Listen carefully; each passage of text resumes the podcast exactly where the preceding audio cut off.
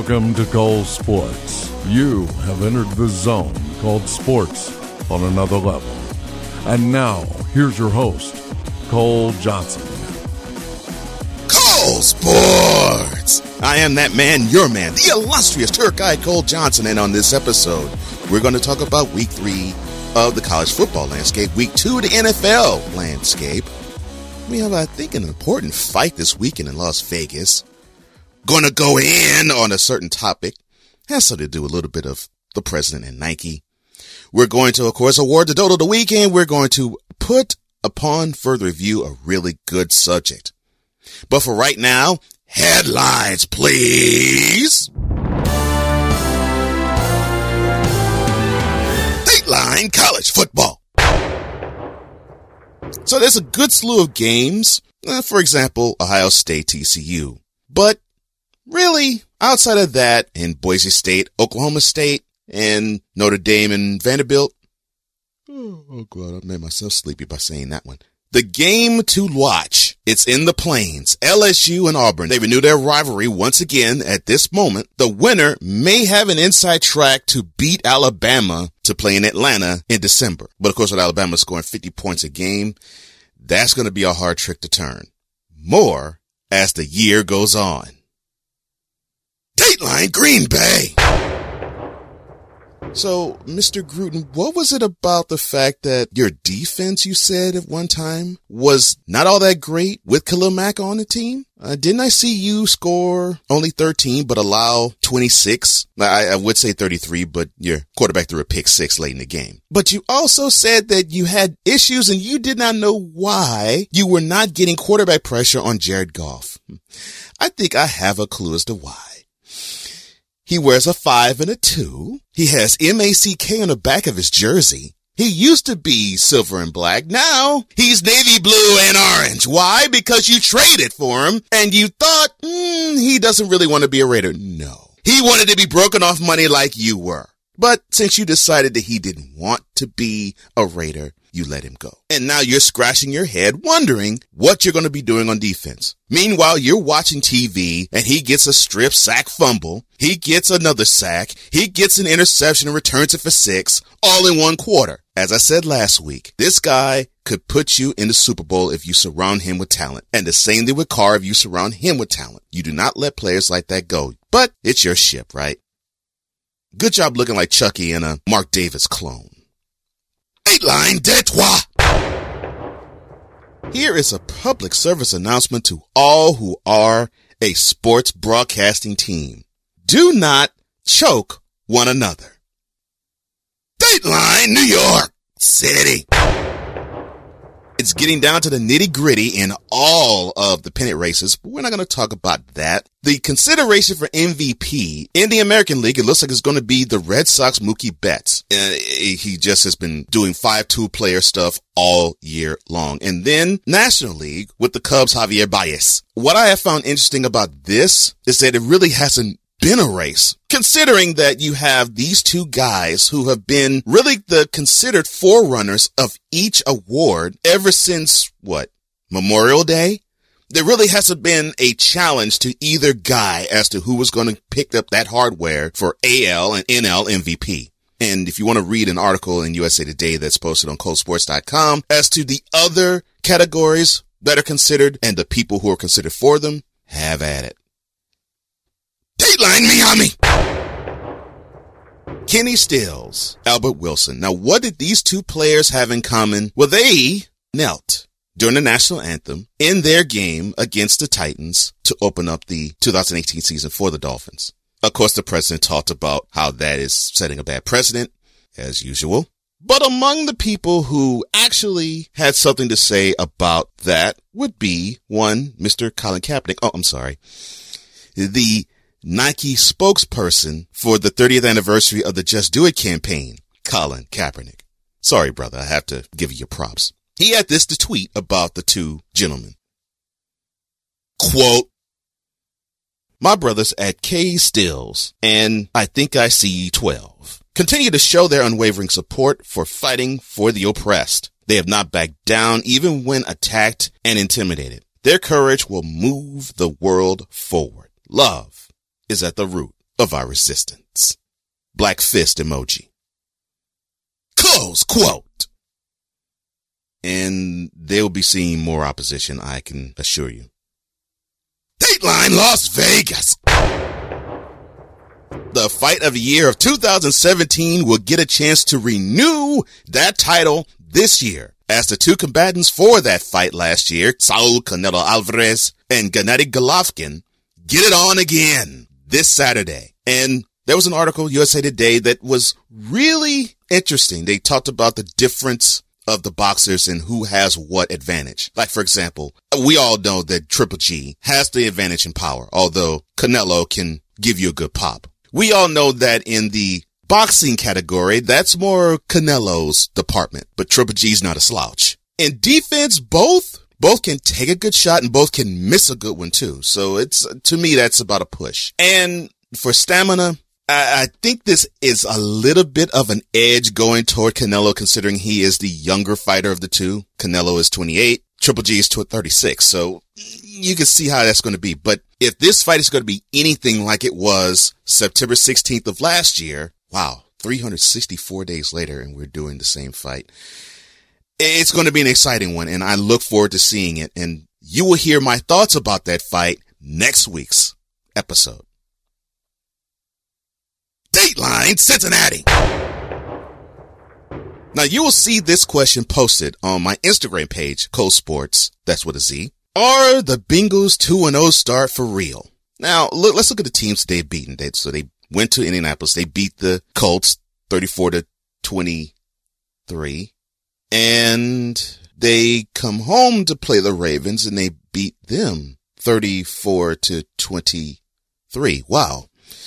Uh, right now, I would just thought about the symmetry of each game in the same score. But do I think that the Bengals are for real? No. When I hear that question of are they for real, I'm thinking are are they like the Packers who could steamroll through the NFC and go to the Super Bowl? Or they like the Patriots who could do the same thing? Or they like the Eagles who could do the same thing? Or they like the Steelers? Those four teams are for real. And in my opinion, the only team that can defeat any of those four are themselves more than any other. The Bengals, no, I really believe that they're going to run into a stumbling block. Uh, well, they have one in their own division in the Steelers. So I just don't see that happening for them. However, what I do see, because I can see this, this is the first time they've been 2-0 since 2015 and they went to a 12 and 4 record and the playoffs and they won the division that year to an epic playoff game that they had later. But my thought has always been this about the Bengals, especially under Marvin Lewis. They get good and they get going. September through December, they're good. They're wonderful. They look like they can be a contender that could knock off the Steelers or the Patriots. And then when the calendar turns January, they fall like a rock to the abyss of the Pacific Ocean. I don't think they're for real. Now, can they be a spoiler? That I do see. Dateline East Coast. Thoughts, prayers, and well wishes go out to those who are living on the East Coast, especially in North Carolina and South Carolina. Hurricane Florence has been barreling down the Atlantic, headed toward there. And as of this recording, it now is sitting in North Carolina, dumping rain on the whole state. Now I have some friends who live in North Carolina, so I, I pray for them and I pray for their safety. And I hope that they have gotten into higher ground if they have gotten to higher ground. And if they, st- if they remain there, I hope that they are hunkered down and are dry. Hurricanes are nothing to play with because they could turn into devastating storms that will just simply dump a whole ton of water on a concentrated area. There have been many games that have been affected, some cancellations, some postponements. The professional ranks though, they're playing as if everything is full steam ahead. All systems go. But for those who live in the North Carolina area, please take care of yourselves, stock up, and get ready to rebuild and be stronger than you've ever been. Hashtag North Carolina Strong. When I come back, we're going to award the Dodo of the Week, and we're going to put a subject upon further review, and we're going to debut another segment. But immediately following the break, oh, I'm about to go.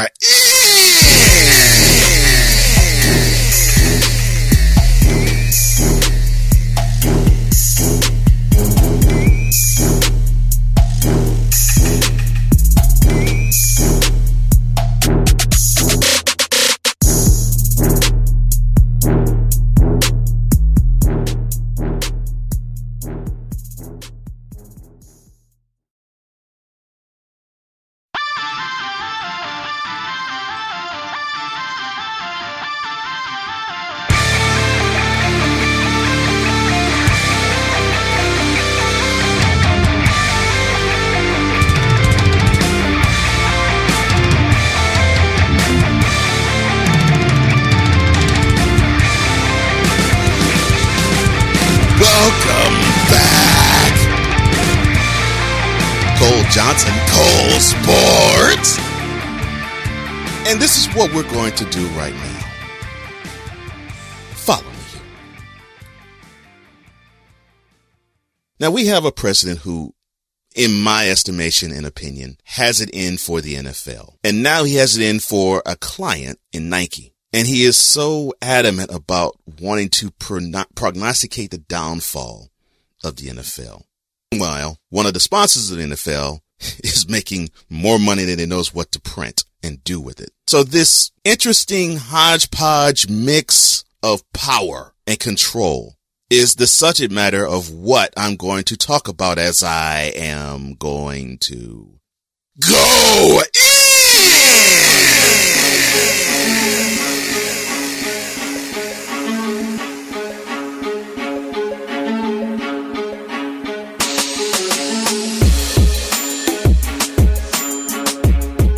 So if you have been under rock, the NFL has sprung again. They're playing on the field. I mean, heck, it's the second Sunday or around the second Sunday or third Sunday, I should say, in September. That means professional football is in its throes and season. However, the president of these United States, Donald Trump, could not wait to get the ratings of opening night's game between the Falcons and the Eagles. And he tweeted that, and he was right, that the ratings were 13% lower than last year's game. Last year's game had the Kansas City Chiefs and the New England Patriots. Now, I could argue that there's a bigger fan base for Boston than, uh, I should say, there's a bigger fan base for the Patriots than there are for the Eagles there seems to be a bigger interest in the Patriots, obviously, because you have a lot of people who love the Patriots and you have a lot of people who hate watch them. And you don't really have that entity with the Eagles yet. Now, if they run off championships, you may have that, but you don't have that now. So that plays into why part of it plays into why the ratings were down. Also, what plays into why the ratings were down. Viewership of television all across the board, no matter if it is entertainment, dramas, comedies, reality, reality TV, documentary, sports, whatever category. TV viewership is just down altogether because you're having different people watch different things in different ways. Thanks to Netflix, we all love to binge watch our favorite TV shows. We'll block off five, six, seven hours in a day and just watch a show in back to back to back to back episodes. So you have different viewing, different viewing habits, different viewing capabilities, different viewing tastes and you have a different TV viewer, especially in football, because now sports fans don't necessarily need to watch their stuff on TV. They can watch it on their phone. They can watch it on their iPad. They can watch it on their desktop. Last week in week one NFL season, I saw two games on my laptop. So viewing habits are different, but what the president didn't put forth was this. So this past week, they released the top 10 TV shows. You want to know what the top five TV shows were? No, there wasn't Dance with the Stars. It wasn't American Idol. It wasn't This Is Us. No, it was five NFL games. Numbers one, two, three, four, and five. The five most viewed programs of the past week all were NFL games. So there is an interest in America to watch football, especially the NFL. The interest is still there. Whether they hate watch or love watch is immaterial. The interest is still there. The product is still as viable as it's ever been and they're making money. You don't believe me. The deposed owner of the Carolina Panthers, Jerry Richardson, who decided to be a sugar daddy and a, and a pimp on the job, he was summarily forced to resign earlier in the winter. In May, a minority owner for the Steelers, and the name escapes me, bought the team for a price tag of $2.2 billion. Now we're not talking about the richest teams in the league, which would be the Cowboys, the Washington NFL franchise, the Patriots, the Texans. We're not talking about those teams because those are the richest franchises in NFL. We're not talking about them because their worth is greater than every others. The Panthers are like middle of the pack and it took $2.2 billion to buy the team. So the NFL is not crying broke. The NFL is not in hurt, is, is not hurting. They're not hurting financially at all. So they can laugh off the, well, viewership's 13% down from TV. but the advertisers still uh, coming to them. People still filling the stadiums and people are still interested in their product. Money is not the problem for the NFL. And for the last 30 years, it hasn't been. No. Reputation has been. You can go back to when they had issues with the players running afoul of the law and the onset of when Roger Goodell became the commissioner of the NFL saying that I'll be the sheriff basically and they won't impugn the shield. And then he instituted a tough, no nonsense discipline policy at the players backed to the point where you started to see unfair rulings happen. And we're here now with it. But that is small potatoes compared to here and now. You see, the NFL has an issue with do they go with money or do they go with morality? Or can they combine the two and actually have it make sense for both their bottom line and their conscience? And so since most of the owners are octogenarians and septuagenarians, and for those who don't know th- those words, meaning the ownership of the NFL, they're run by people who are at least 70 or 80 years old. You have these mindsets that are stuck in that time period, stuck in that time frame. So you can't maneuver beyond what they feel. Cause think about your parents and grandparents. I'm sure most of them are in their 70s and 80s. They'll be the first to tell you, I don't care what you think. I don't care what anybody thinks. This is what I believe and this is what I'm going to do. And this is how I'm going to move. People find that endearing about their own grandparents, but they don't find it endearing about these NFL owners because that's the exact same thing that's happening. Well, you're having this guy in Colin Kaepernick do many different things. One, he is waging a war with the NFL and saying that these teams have colluded from having him sign on the dotted line. And there may be some smoke to that because the NFL tried to block it. And there was someone who said, mm, nah, uh-uh. there's some, there's some juice to this. So now there's a collusion case that's about to begin between Colin Kaepernick and the National Football League. If he were to prove that they, that the owners colluded with him and the NFL colluded with him being in the league, not only do they have to give him a job, but they have to rip up the current collective bargaining agreement and do another CBA with the Players Association on the spot.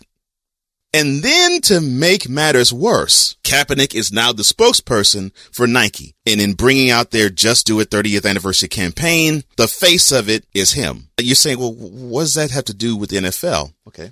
You know the swoosh that you see on the uniforms that the NFL have currently? Yeah, that swoosh.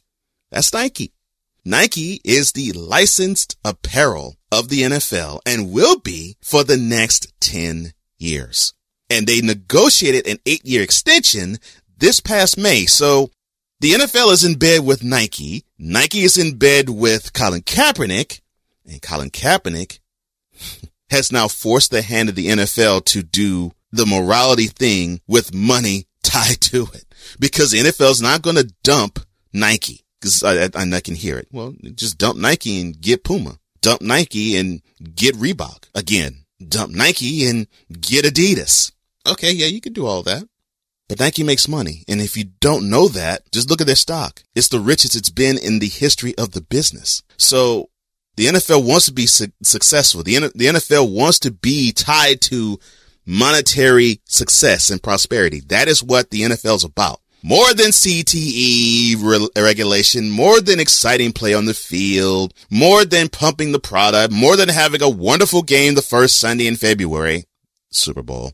They want to make money hand over fist. So when you have another entity who is making money hand over fist too, NFL's like, yeah, let's partner up. And that's what we have. And what makes all of this interesting too is also currently the owner of Nike, Phil Knight, is a client, I should say a tenant of Trump Tower and has donated to the campaign of Mr. Trump. So let me see if I get this right. NFL's doing worse. The NFL is suffering. The NFL is doing worse simply because they don't show the national anthem.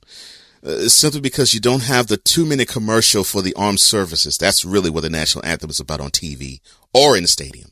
It is a two minute advertisement paid for by the armed services and has been paid for by the armed services for nine years. You want to display that and simply because it's not, that's why the NFL is monetarily circling the drain. No. Stadiums are still sold out. NFL still printing money. The NFL actually made a profit in 2017 and it looks like they're on their way to making a huge profit this year.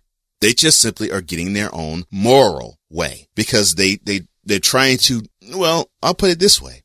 They're trying to do the playbook normally. Many people in power do. I see no evil. I hear no evil. I speak no evil. I ignore all evil. But that money, that's what I want. And now the NFL is seeing that one of their biggest sponsors is lined up with someone who is steeped in a moral cause. And you have this issue and NFL now is handcuffed. They don't know what to do. They don't know where to go. They don't know how to go about what they need to do to circumvent a subject matter they don't want to talk about, which is police brutality. And since we now have another incident in Dallas, the reason why these players kneel is because of incidents like that. So it may not be sexy to kneel. You may paint this as a patriotic thing. It's never been and it isn't now. It is about a human thing. And now the NFL is in bed with a company who is in line with someone who is doing a human thing and is now monetarily forcing the NFL to either do a human thing or be completely outed further for what they really are. Greedy, money hungry, septuagenarian and octogenarian men. Sorry, President Trump. Sorry, NFL. The new landscape is about to happen. TV viewership? Okay now have to appeal to a new crowd. And that may not sit well with you.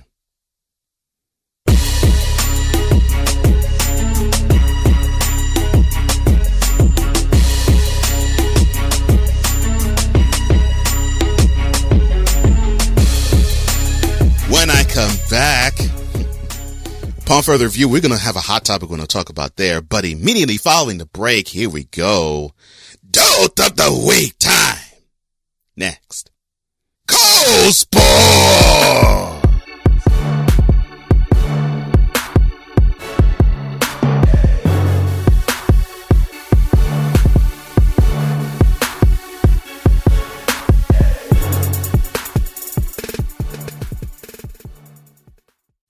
Cole Sports presents From the Vault, a look back at a key event in sports history. September 15th, 1978. 70,000 people cased the Superdome to see the second fight between heavyweight champion of the WBA, Leon Spinks, go against the former two-time champion, Muhammad Ali. To put it politely, it was a boxing exhibition and clinic, all 15 rounds. Ali, the 36 year old, showed the 20 year old what it meant to be a professional boxer that night in the ring, as he held him at bay with his reach and popped him when necessary with the right blow, scoring judiciously each time with the judges. And the night ended with Ali winning a unanimous decision to claim the WBA Heavyweight Championship of the World. From the Vault, brought to you by Cole Sport!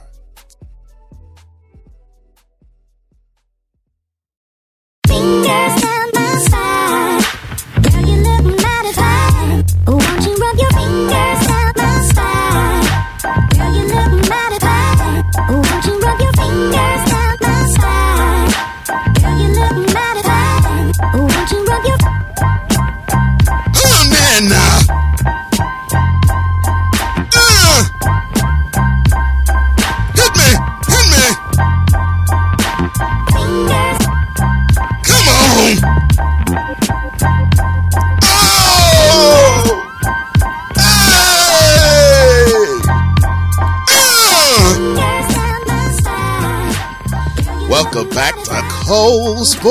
Johnson here. We ain't delaying. Dolt of the week.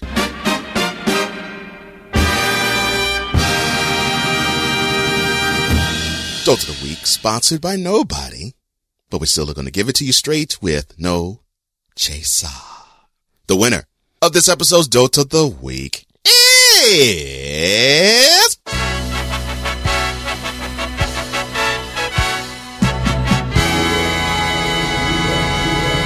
former Steelers, former Raiders, and now current Raiders wide receiver Martavis Bryant.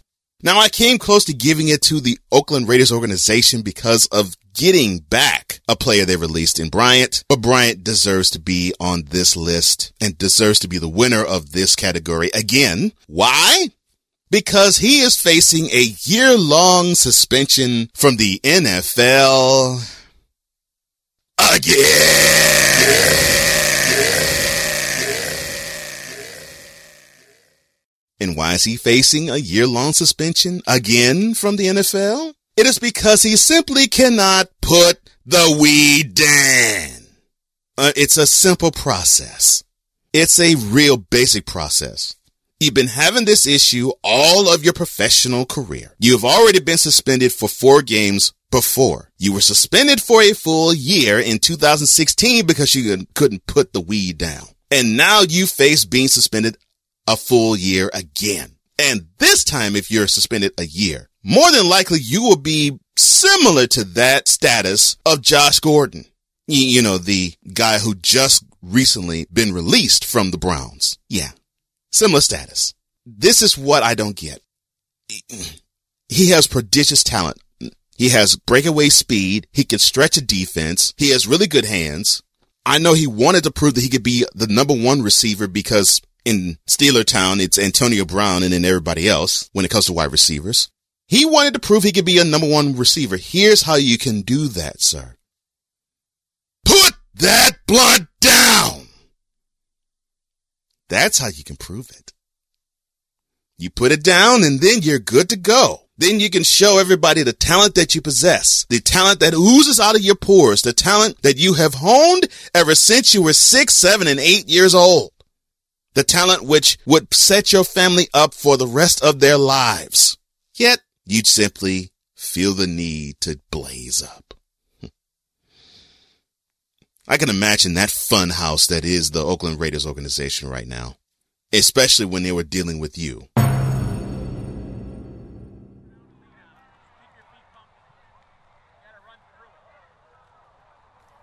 Come on, let out of your, come on now. You can't be serious. Effort! Effort, gentlemen, effort. And if you don't provide it for me, I'm going to cut every last one of you. Don't let me get my Chucky face on. Hey, hey, man. Hey, hey you want to hit it? Get up my face, Martavis. I'm serious. I've been up since three in the morning. Mm, you've been, you didn't go to sleep. Get that smoke out of my face, Martavis. I told you you're going to be, ugh. This is going to be the death of you. You're not going to have an NFL career if you keep smoking that weed. That's what I'm talking about. I'm like the far side, baby. Smoking that weed, feeling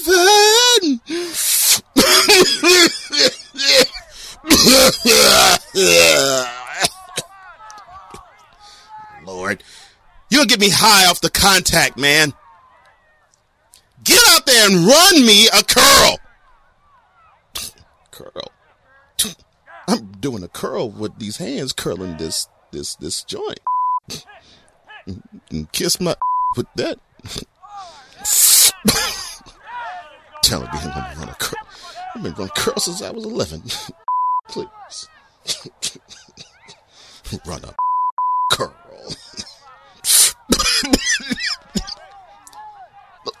look, so, somebody, wide receivers coach, get this, get this fool out of my face. I got a team to run. No, man, I, will leave, man. Oh, before I do, here's something for you.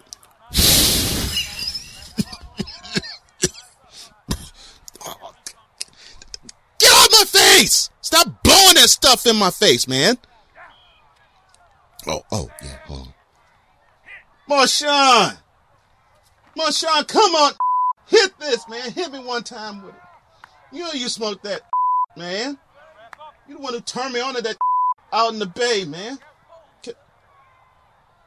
I'm talking about. Yeah, hit it, baby, hit it.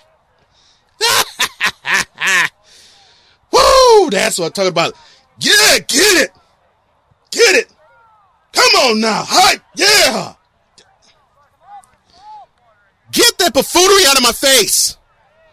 And get that get that thing off of you. If you if you go positive with a test, we're gonna have no liability on you. You're gonna be on your own.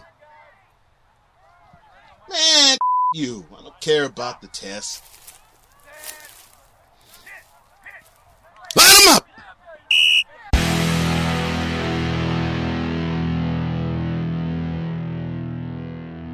And that's what I believe is happening right now.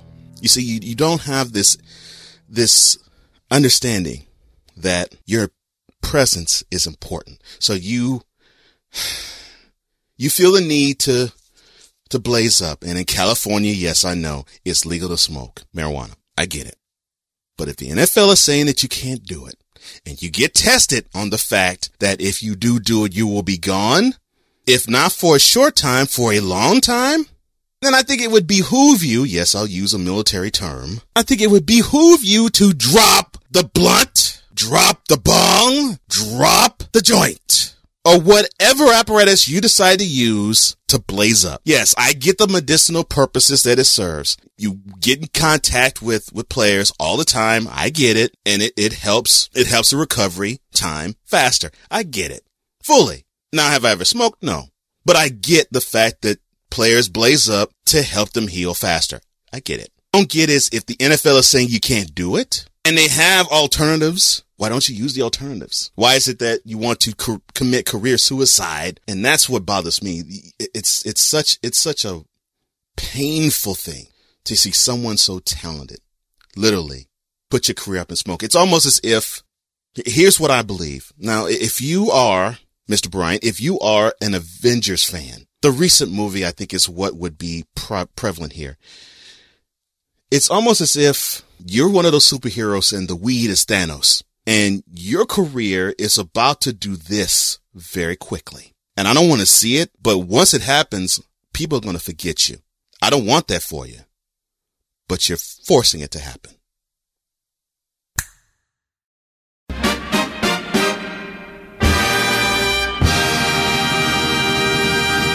When I come back, we're going to put an umpire and a player in the crosshairs. Upon further review is next.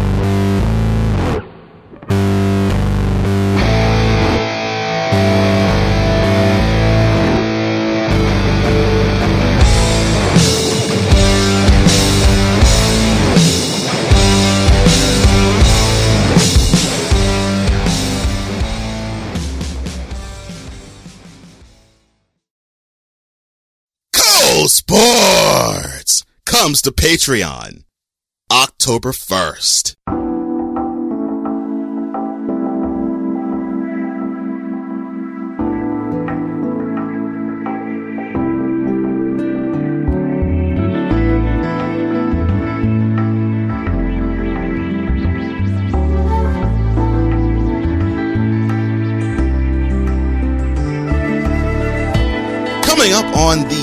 Installment in, a, in edition of Cole Sports, we're going to talk about Canelo Alvarez, Triple G2, and the aftermath of it. What do I think about the fight? Who do I think won? Do we see a chance of having a third fight happen? We're also going to, of course, award the Dodo of the Week. Go upon further review. We're going to go in on something and we're going to have a fun time while doing it. So join me next week. But see, that's for a few days from now. No, for today. We thought we were going to see a coronation in the US Open, the US Tennis Open. We were feeling the energy and the love that, that Serena Williams was going to get her 24th Grand Slam, but she ran into a buzzsaw in Naomi Osaka and she ran into another issue that had nothing to do with her opponent. And how she handled it was a bit disconcerting and how the whole situation was it was a bit disconcerting. So I'm going to talk about that. And upon further review.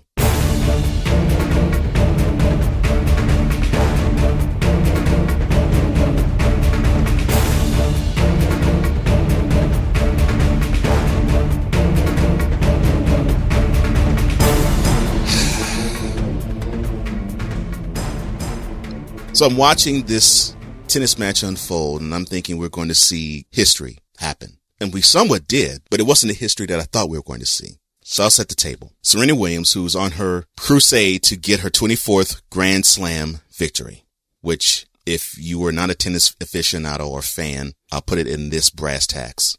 She wins that. There's only one other person, man or woman, who has won as many, and that's Margaret Court in the era, in the modern era. No man has won more than 20 Grand Slams in a career. So needless to say, if she wins two more Grand Slams, she'd be the first tennis player in history to get 25 Grand Slam championships, male or female.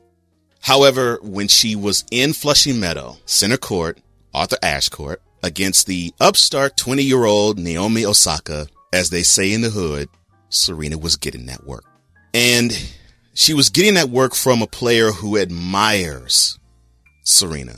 Her style of play, her class off the court, the way she has been to other tennis players. Serena is Naomi's, well, role model. But Naomi was putting it in and she was getting it in. It's funny we don't even talk about the match itself. We talk about what happened. So in the first set, Osaka took care of business 6-2, just took two breaks and I'll explain what a break is. Took two breaks in that, in that set and went on with like it was business as usual. The second set is where the action started. So Serena goes up a break on Osaka. Here's what a break is. Normally when you serve, it's expected for you to hold serve or win your, win the game on your serve. It pretty much is expected for you to win because you have the advantage. If you were to win a game off of your serve, it's normal. If you win a game on your opponent's serve, it's called a break from the norm, hence break. So Serena did that in the second set and she was on her way to sort of solidifying herself and getting back into the match when the Portuguese chair umpire Carlos Ramos decided to interject and not give a warning, not give a warning to Serena Williams for her coach, possibly coaching from the stands, but immediately taking a point from her. So of course that bothered Serena. It affected her game to the point where she got broken back. And so it was even. And so the next time that they, they went to, to refresh and recharge before they cross court to play again in their timeout, Serena had some choice words for Mr. Ramos, called him a liar, said that she owed him apology because, owed her apology because she thought he stole a point from her and ended up getting a game stolen from her. And yes, I'll say stolen because Ramos injected his power in, incorrectly, in my opinion. So Serena, in a matter of minutes, went from being up a break to down a break. And of course, it was like a house of cards. It just fell. And so in her 6-2, 6-3 loss, Serena was at a loss. To the point where even in the, in the talks, she said to an umpire above Ramos, he thought it was sexism that was on display. Now, I'll give Serena credit where it's due. She could have still had a stiff upper lip about it, but during the post-match ceremony where you get awards, second place, first place championships, she said, look, the moment belongs to Naomi. Let's, let's give the champion her just due. And so she showed class in that situation, say, no, this isn't about me. This isn't about my argument. This is about the, the champion here of the tournament. Here is what I believe about the whole thing. Do I believe in any, any stretch of the imagination that Serena Williams was right in what she had to say? Yes. Do I believe she was right in how she expressed it? No. She was unprofessional in how she expressed her displeasure. The same with Ramos. I really believe he should have just given her a warning, not deduct a, not deduct a point, and then explain to her, I'm issuing a warning because I believe your coach is coaching from the stands. Now, this might not be true, but the impression I'm seeing is that. So I'm just giving you a warning. If I see that again, I'll deduct a point. If he did that, I would be happier. But I'm okay with the point deduction because, well, yeah, it's within the rules and he's done that before. Where I find fault is when he deducted the game from her because he tried not to diffuse a situation like a referee should, like an official should. His emotions were in it. And when you have emotions in things, you don't make the best decisions. And that's what happened here. And do I think there's some sexism going on in tennis? Yes. And I'll, I'll take it a step further. I think there's a bias towards Serena because when she came back six months ago from being pregnant, and having one of the most difficult deliveries that you can ever have. She was being drug tested every week simply because this woman at the ages of 33, 34, and 35 was just wiping the floor, the mat, the clay, the grass, and the hard court with the players who were opposing her. It was as if she drank a fountain of youth juice. But it just simply is the matter of fact that we're dealing with an athlete that we have not seen.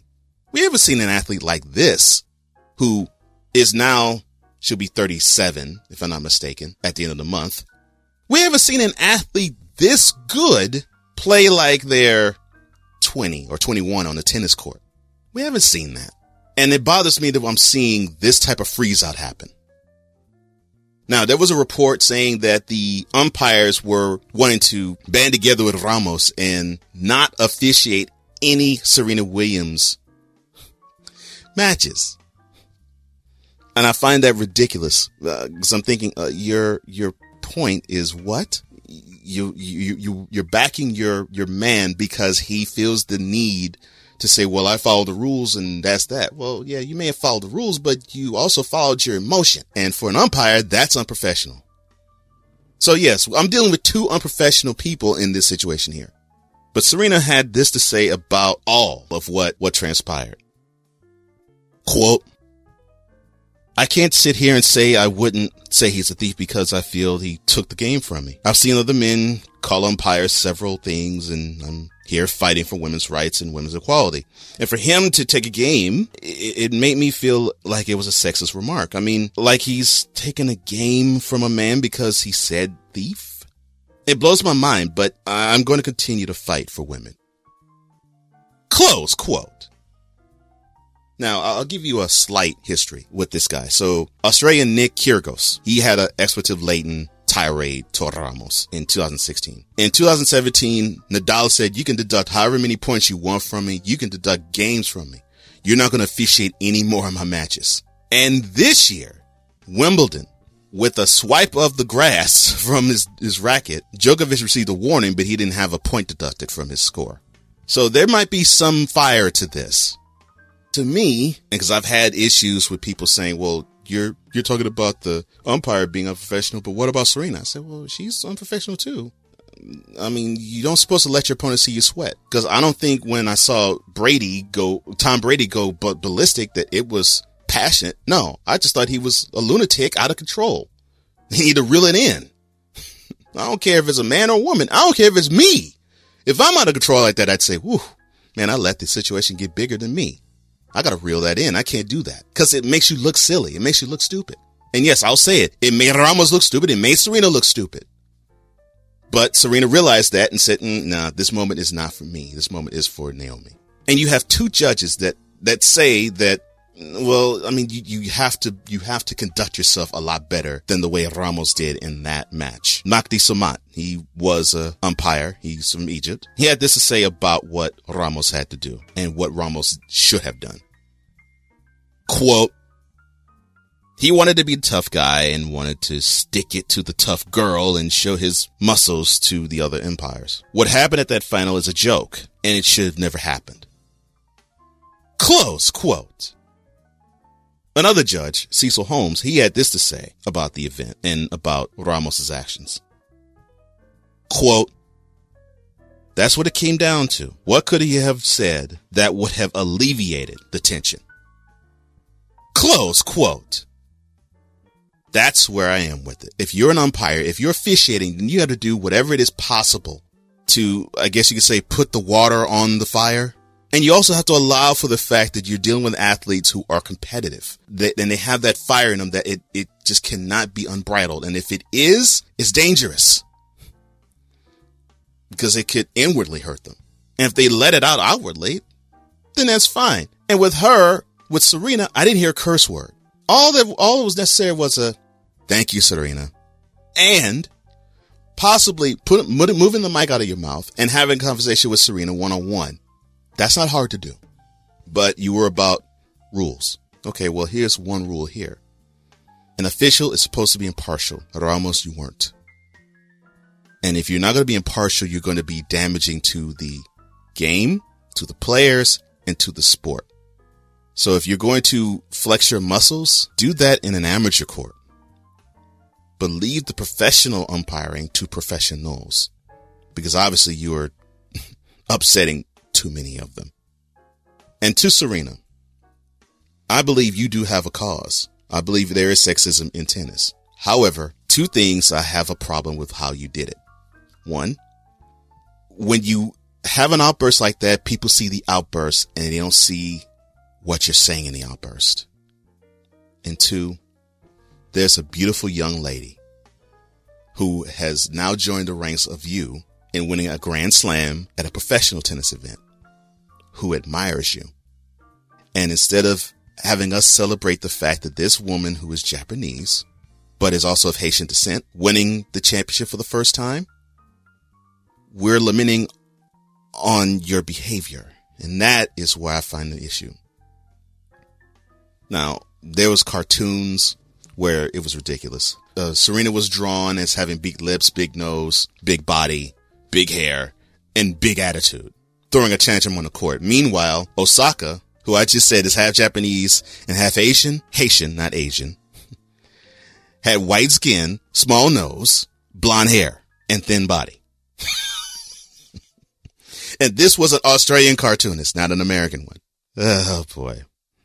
It's the stuff that I believe she deals with and we don't see. And I think we got a chance to see a little bit of it. But you gotta conduct yourself better. Period. You just gotta conduct yourself better.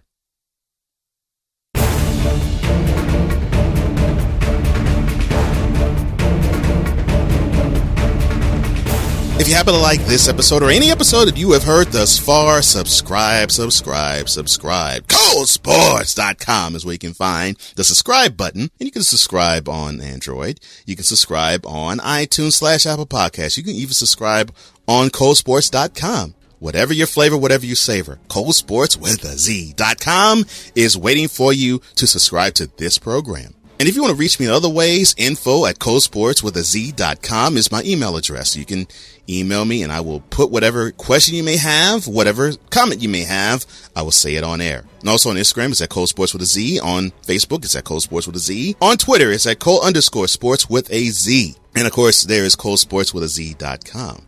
And really, all I want you to do is three simple things. It's really, really simple. Live the best life that you have. Tell a friend to tell a friend about this particular broadcast and spread the word and enjoy the content. For the intelligent sportsman, I am Cole Johnson, and this is.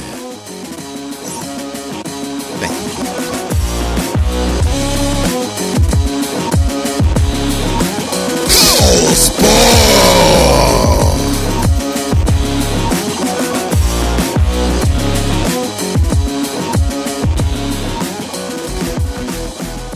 You've been listening to Cole Sports with Cole Johnson.